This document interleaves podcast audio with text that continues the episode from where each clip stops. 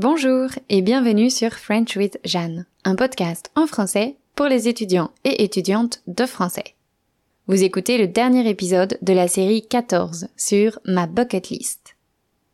Dans les épisodes précédents, j'ai présenté le concept de la bucket list, j'ai listé les points que j'avais réalisés, puis j'ai énuméré ceux qui restaient.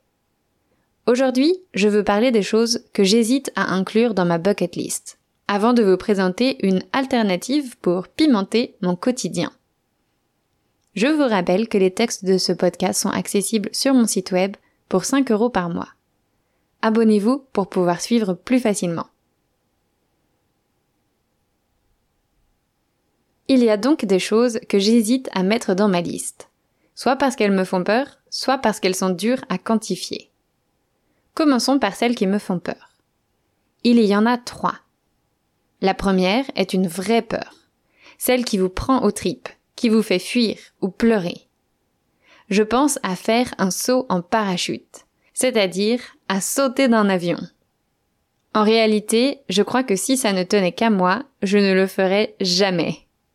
J'irais si quelqu'un venait avec moi, ou si on m'en offrait la possibilité, mais pas si c'était à moi de créer l'occasion. En plus, j'aurais sans doute besoin qu'on me pousse. Au fond de moi, je sais que ce n'est pas aussi dangereux que ça en a l'air, car les risques sont sous contrôle, et on ne saute pas seul. C'est juste très contre nature. J'ai aussi pensé au saut à l'élastique, mais ça, ça me semble complètement impossible. Ça me fait encore plus peur que le saut en parachute. D'abord, on saute seul. De moi-même, je ne pourrais jamais le faire. Ensuite, ça n'a pas l'air agréable. Être suspendu la tête en bas, chuter librement pendant quelques secondes avant de subir un violent rebond, hmm, non merci.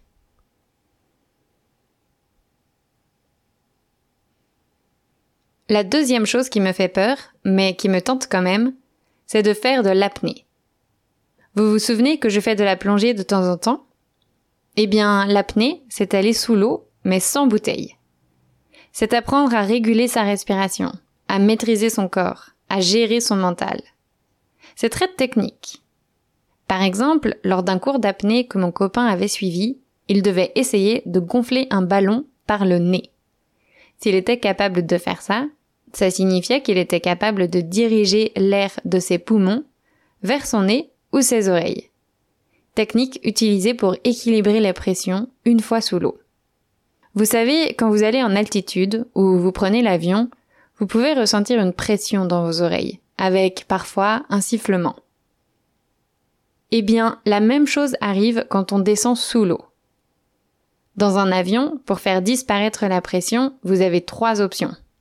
Bailler, bouger votre mâchoire ou boucher votre nez et fermer votre bouche tout en essayant d'expirer.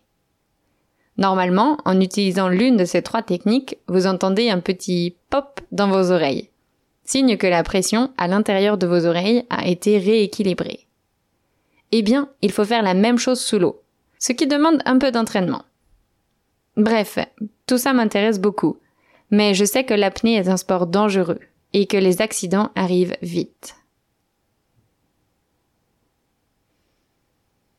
La dernière chose qui me fait peur, mais que j'aimerais bien faire quand même, c'est d'interviewer des inconnus dans la rue. C'est une peur très différente des deux précédentes, puisque ma vie n'est pas en jeu. Ici, ce qui me fait peur, c'est le contact avec les gens, les refus, les réactions qu'on ne peut pas prévoir. Ce qui me donne envie, c'est de mieux connaître les gens, de mieux les comprendre. Je crois que tout le monde a quelque chose à dire, à partager ou à enseigner. Et je suis curieuse de tout entendre. En fait, quand on voit quelqu'un dans la rue, on n'a aucune idée de ce que fait cette personne des épreuves qu'elle a traversées, des leçons qu'elle a apprises, des croyances qui guident son comportement. Et moi, ça m'intrigue énormément. Si c'est aussi quelque chose qui vous intéresse, j'ai quelques recommandations. La première, c'est le travail du photographe français Yann Arthus Bertrand. Il a notamment publié un livre appelé 7 milliards d'autres, dans lequel il a interviewé des gens du monde entier sur des concepts universels tels que l'amour, les relations parents-enfants ou la guerre. Il a également produit le film Human, qui correspond plus ou moins à la version cinématographique du livre. D'ailleurs, ce documentaire est accessible gratuitement sur YouTube. Ensuite, il y a le projet Humans of New York, où un photographe fait le portrait d'inconnus et leur demande de raconter un morceau de leur histoire. Je suis abonnée à leur page Facebook et j'adore lire ces récits. La dernière, c'est une jeune femme qui pose des questions aux inconnus dans la rue et qui filme leurs réponses pour en faire des vidéos qu'elle publie sur YouTube. La réalisatrice s'appelle Thoraya Maronesi. Par exemple, dans une vidéo, elle demande aux gens de lui raconter la chose la plus belle qu'on leur ait dite. Dans une autre, elle leur demande de lui confier un secret. Elle aime aussi faire quelques expériences sociales, comme organiser des échanges alors que les gens ne peuvent pas se voir. Le résultat est incroyable, et ces vidéos me mettent toujours les larmes aux yeux.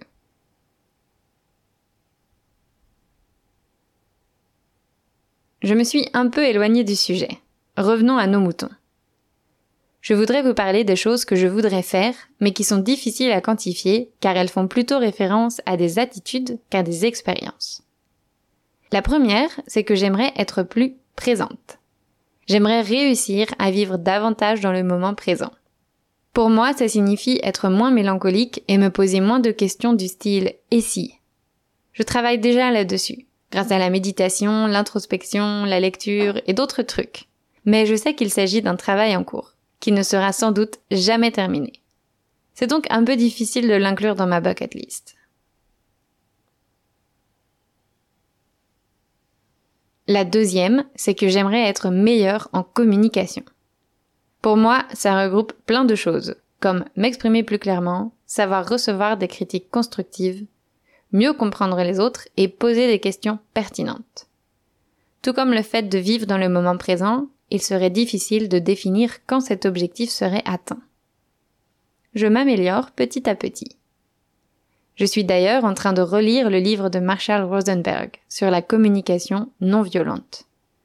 Je le trouve fantastique et j'essaie d'appliquer ses conseils dans mes échanges avec les autres. Je crois l'avoir déjà dit dans un épisode, mais à mon avis, la communication est vraiment la clé de toutes les interactions humaines. Qu'on discute avec un ami, qu'on négocie un contrat de travail ou qu'on essaie de régler un problème, une bonne communication peut faire des merveilles. Je suis peut-être sensible à ce sujet parce que j'aime les langues, mais j'aimerais aussi explorer la communication non verbale, c'est-à-dire tous les messages qu'on envoie via notre corps, le plus souvent inconsciemment. Avec ce type de connaissances, naviguer dans le monde doit être plus facile et plus intéressant.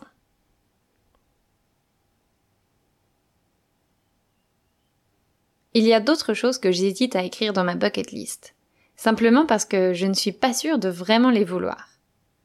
Par exemple, je pense à devenir végétarienne, ou même végane, car ça semble plus en phase avec mes croyances. Mais c'est aussi un mode de vie totalement différent de celui que j'ai actuellement. Pourrais-je vraiment me sentir bien avec ces nouvelles habitudes? Pour ce type d'objectif, j'ai pensé à quelque chose je me dis qu'il serait pas mal de faire des essais, en me fixant des objectifs temporaires. C'est ce que j'ai fait en juillet dernier, avec le Miracle Morning. Vous vous souvenez? Pendant un mois, je me suis levée à 6 heures du matin pour faire de la méditation, de la visualisation, du yoga, de la lecture, de l'écriture, et pour répéter des affirmations. Le concept du Miracle Morning me plaisait, mais l'adopter pour une durée indéterminée semblait trop difficile. Par contre, m'engager pour un mois, ça, c'était faisable. 30 jours, c'était assez court pour ne pas se sentir submergé et assez long pour récolter les fruits de mes efforts. Résultat, ça a été une expérience géniale. Du coup, je me dis, pourquoi ne pas recommencer avec autre chose? Je pourrais ne pas manger de viande pendant un mois, ou même deux semaines pour commencer, juste pour voir si c'est aussi difficile que ça.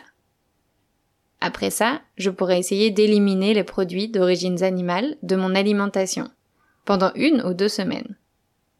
Il y a plein de gens végétariens et véganes. Ça doit être possible pour moi aussi. Ce qui est sympa avec ce genre de stratégie, c'est que ça m'obligerait à réfléchir à ces problématiques. Quelles sont mes motivations pour devenir végétarienne? Pourquoi je ne le suis pas déjà? Qu'est-ce que j'aurais besoin de changer dans mon quotidien? À qui pourrais-je demander conseil? C'est aussi une super occasion d'apprendre des choses, car pour réussir un défi comme ça, il faut se préparer un minimum.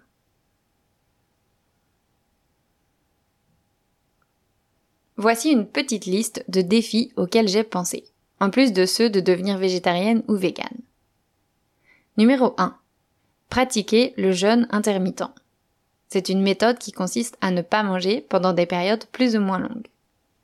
J'ai rencontré des gens qui le pratiquaient et beaucoup en étaient satisfaits et satisfaites. Alors ça m'intrigue. Numéro 2. Méditer chaque jour.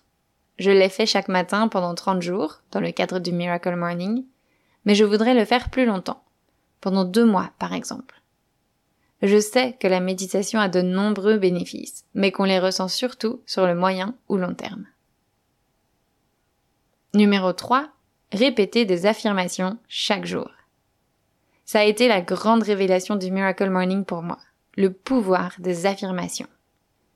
Je continue d'en réciter de temps en temps, mais je crois que ça pourrait faire une différence énorme sur mon mental si j'en récitais chaque jour pendant plus longtemps. 4. Découvrir de nouveaux endroits.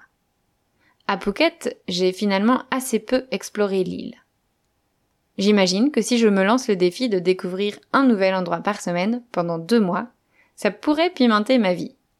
Ça peut être une plage, un café, un resto, n'importe quoi, mais un lieu où je ne suis jamais allée, pour changer un peu mes habitudes.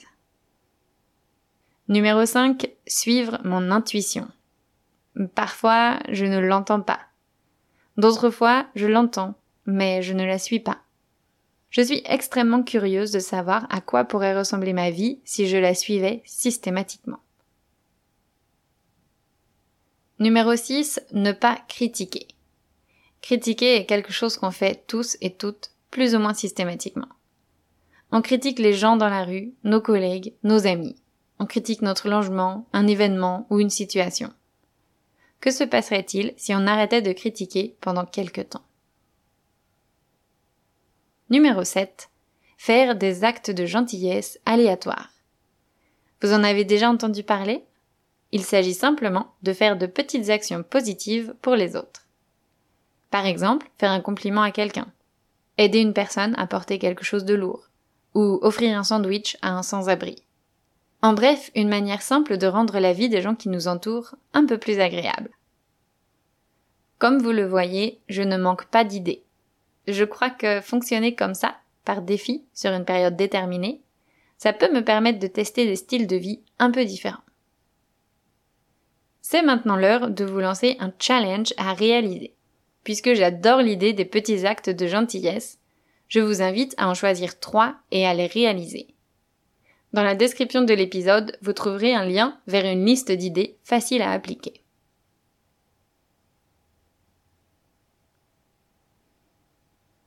Avant de vous quitter, je vous invite à me rejoindre pour l'atelier d'écriture sur le thème Raconte-moi ton mois d'août.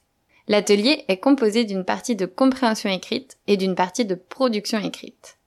Je corrigerai vos textes personnellement. Le cours sera à prix réduit du 20 au 23 septembre, passant à 20 euros au lieu de 25 euros. Ne ratez pas cette occasion. Bonne semaine à vous et à bientôt